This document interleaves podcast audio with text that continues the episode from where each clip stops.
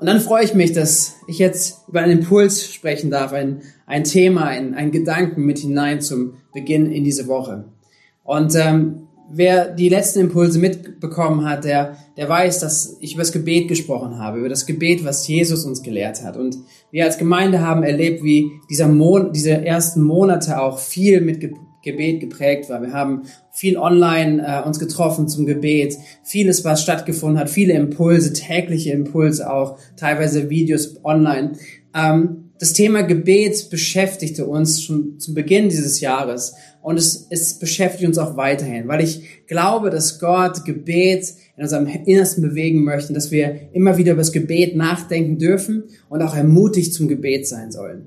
Und ich möchte anschließen daran, über dieses Gebet zu sprechen, nämlich als, als Jünger ja Jesus gefragt haben, Jesus, lehre uns das Gebet, lehre uns zu beten, weil du betest anders da ähm, geht Jesus darauf ein und es ist im Lukas-Evangelium beschrieben, Lukas 11. Jesus ähm, sagt seinen Jüngern, wie sie beten sollen. Und das Vater unser, was die meisten von uns kennen, ist so das, das, das Schema, was Jesus ähm, ihnen gibt. Und ähm, wir haben darüber gesprochen, dass Jesus eine gewisse Reihenfolge und auch gewisse Themen aufzeigt, in denen wir jeden Tag und täglich unser Gebet leben dürfen und sollen. Da ist eine Reihenfolge, nämlich zum allerersten wollen wir den Namen Jesus, den Namen Gottes in den Mittelpunkt stellen und sein Reich erbeten, bevor wir irgendwann auch zu unseren Anliegen kommen. Aber das ist eine Reihenfolge und auch Themen, die dort drinnen sind. Falls du dich interessierst und dass du dich mit, nicht mitbekommen hast bis jetzt, hör dich gerne nochmal rein und klick dir auf unsere Homepage, da haben wir auch ein paar Materialsachen dazu. Und heute möchte ich weitergehen, nämlich Jesus spricht darüber, lehrt es, und dann startet er direkt in ein Gleichnis danach. Und äh, im Lukas-Evangelium Kapitel 11, die Verse 5 bis 7 möchte ich gleich lesen. Da, da geht nämlich Jesus nahtlos an dieses Gebet, was er gerade gelehrt hat, geht er weiter. Und dort heißt es, und lasst uns gut reinhören, es hat was mit Gebet zu tun. Er sagt, weiter sagte Jesus zu seinen Jüngern. Also, er lehrt das Vaterunser, und da kommt dieser Punkt, ja, dein ist das Reich, und dann kommt, weiter sagte Jesus zu seinen Jüngern, angenommen, einer von euch hat einen Freund. Mitten in der Nacht sucht er ihn auf und sagt zu ihm, bitte leih mir doch drei Brote. Ein Freund von mir hat auf der Reise bei mir Halt gemacht und ich habe nichts, was ich ihm anbieten könnte. Und angenommen, der, den er um Brot bittet, ruft dann von drinnen, lass mich in Ruhe, die Tür ist schon abgeschlossen und meine Kinder und ich sind längst im Bett. Ich kann jetzt nicht aufstehen und dir etwas geben. Ich sage euch, sagt Jesus, er wird es schließlich doch tun wenn nicht deshalb, weil er der andere mit ihm befreundet ist, dann doch bestimmt, weil er, weil er ihm keine Ruhe lässt. Er wird aufstehen und wird ihm alles geben, was er braucht. Und das ist cool. Das ist irgendwie ein spannendes Gleichnis von dem, wie Jesus gerade über das Gebet spricht. Er sagt, so, so sollt ihr beten, wenn ihr betet. Das lernt von mir. Und dann kommt dieses Gleichnis da hinten dran. Nämlich, dass er darüber spricht, dass irgendwie Gott dass wir beten sollen, weil es ist der direkte Vergleich, dass wir beten sollen. Und zwar, dass Gott scheinbar hier wie dieser Mann ist, der, der vielleicht nicht unbedingt die größte Lust gerade dazu hat, aber er wird es dann doch tun, weil jemand beständig da ist und vielleicht wirklich nervt. Weil, weil, weil es ihm keine Ruhe lässt, heißt es hier in diesem Gleichnis. Er ist ausdauernd und beharrlich und deswegen wird er bekommen, worum er bittet. Und dieser Gedanke, der hat mich beschäftigt und soll meine Ermutigung sein für, für diesen Impuls am Sonntag, für dich, für euch zu Hause. In diese Woche zu starten mit diesem Gedanken, mit diesem Bewusstsein, dass Gott ähm, nicht nur irgendwie an dem Moment interessiert ist, dass wir, dass wir beten und dass wir die richtige, dass wir eine Reihenfolge haben, dass wir diese Themen in uns reflektieren und, und Gott dazu Zeit geben, sondern auch, und das sehen wir hier aus diesem Gleichnis, dass es Gebet etwas damit zu tun hat, dass wir beharrlich in etwas drin sind dass wir beharrlich dranbleiben. Jesus lehrt in diesem Gleichnis ähm, Folgendes. Jesus sagt hier, beharrliches Gebet bewegt das Herz Gottes. Es bringt Erhörung. Und das ist eine steile Aussage, weil das kann eine Antwort sein und ich glaube auch daran, persönlich wirklich, auch für mein Leben und für uns, dass Beharrlichkeit im Gebet ein Schlüssel ist, um Gebetserhörungen zu sehen, um Durchbrüche zu sehen in deinem und in meinem und in unserem Leben.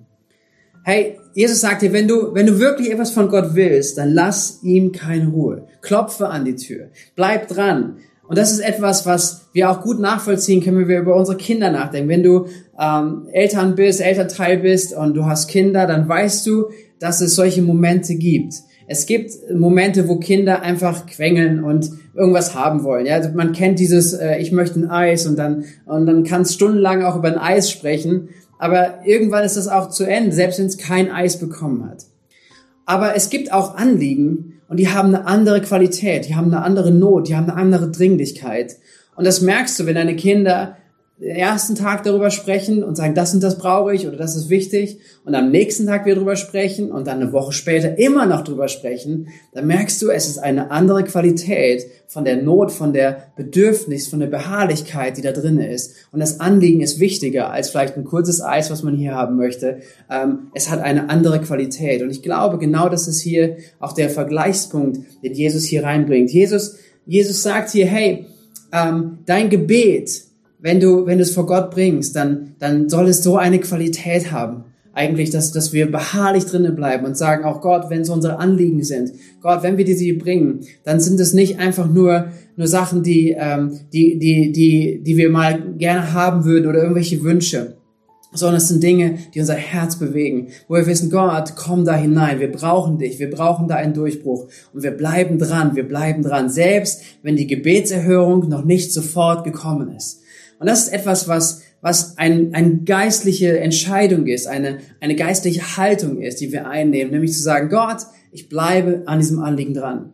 Ich bin beharrlich, ich werde klopfen, ich werde dich nerven, Gott, weil ich, weil ich, weil ich weiß, du bist der Einzige, der mir helfen kann. Du bist derjenige, der hier Durchbruch bringen kann. Du musst Dinge in Ordnung bringen, die nicht in Ordnung sind. Das ist da, wo ich gerade drinne bin. Und das ist etwas, wo die Bibel hier sagt, wo Jesus uns sagt, das ist eine, eine, eine Grundlage, warum Gott antworten möchte. In einem anderen Gleichnis redet Jesus darüber. Da ist Lukas Kapitel 18 über diese Witwe, die, die ihr Anliegen vorbringt vor einen ungerechten Richter. Und er weist sie immer wieder ab.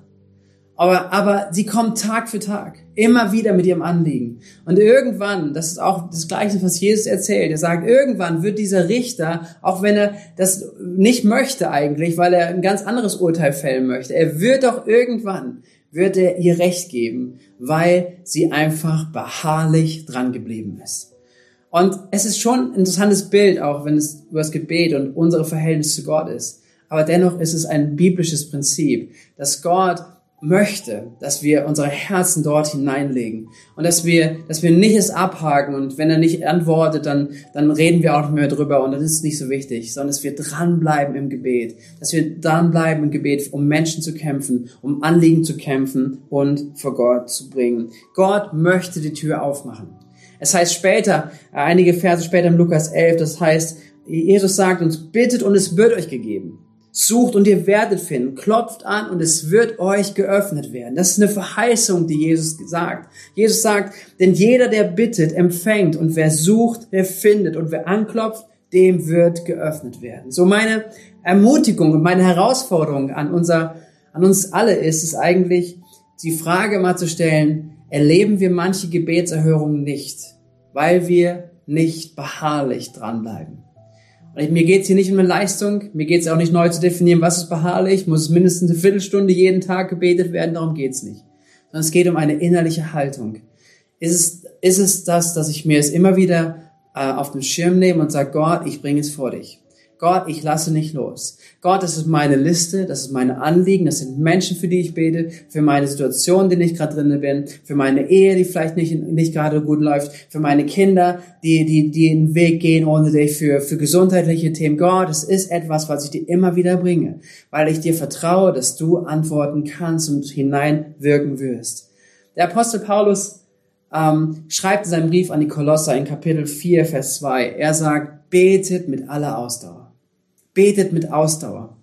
Das heißt, betet nicht, als wenn du es einmal abgehakt hast, habe ich jetzt getan und es liegt nur noch an Gott, sondern betet mit Ausdauer. Betet, dass dein Herz drinne ist, dass wir Gott keine Ruhe lassen damit. Und dieses beharrlich sein vor ihm, das ist aber, glaube ich, auch das, wo Gott auch einen Unterschied bringen wird in unsere Motive.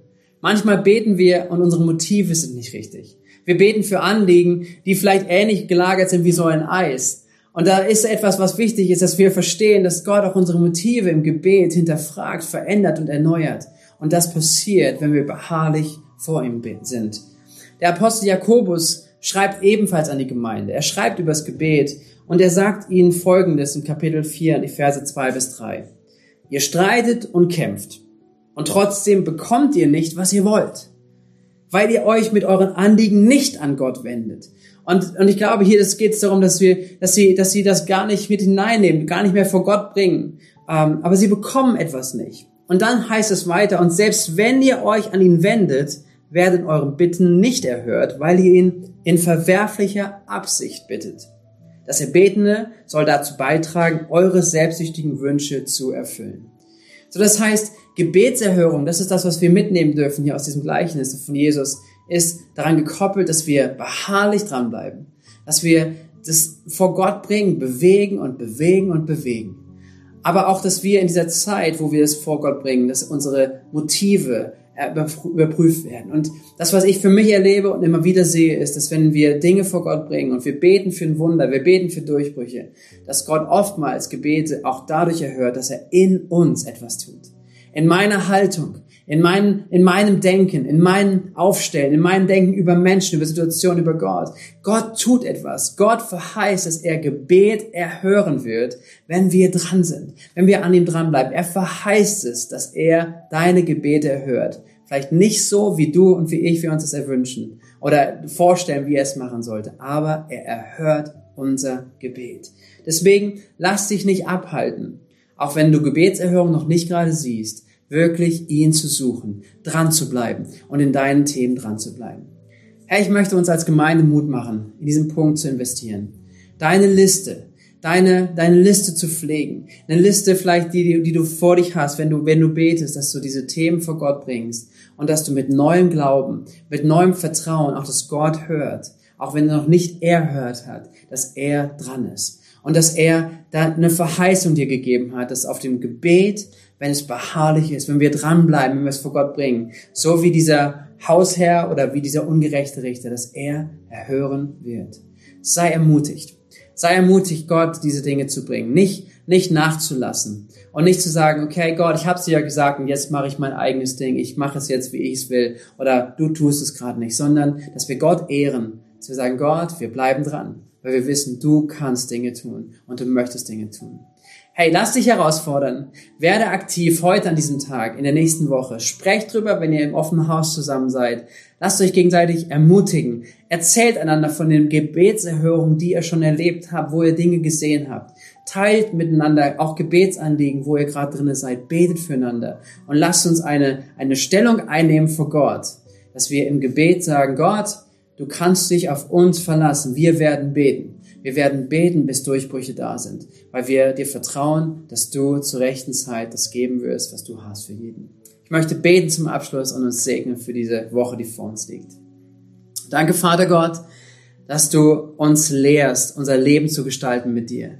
Danke, dass du uns, uns, uns hilfst, dass wir unseren Geist immer wieder ausrichten auf dich, unser Leben ausrichten auf dich und dass du uns auch heute ermutigst, unser Leben zu leben in einer Beharrlichkeit vor dir. Gott, du bist unser guter Vater und wir wissen, von dir kommen nur gute Dinge her. Du, du möchtest uns nicht irgendwo zappeln lassen und weghalten, sondern du möchtest, dass Prozesse in uns passieren. Und Gott, das beharrliche Gebet ist etwas, was wir vor dich bringen wollen, wo wir hinein investieren wollen, wo wir sagen wollen, diese Stellung nehmen wir ein vor dir. Gott, ob das Gebet schon erhört ist oder noch nicht, aber wir stehen vor dir. Gott, wir vertrauen dir für den Moment, wir vertrauen dir für die Zukunft, wir vertrauen dir für Durchbrüche im Namen von Jesus. Und ich segne an jeden damit, dass er in dieser Woche und in, in diesem Zeit, die vor ihm liegt, neue Erfahrungen macht im Gebet mit dir, dass du sprichst und leitest im Namen von Jesus. Amen. Sei gesegnet.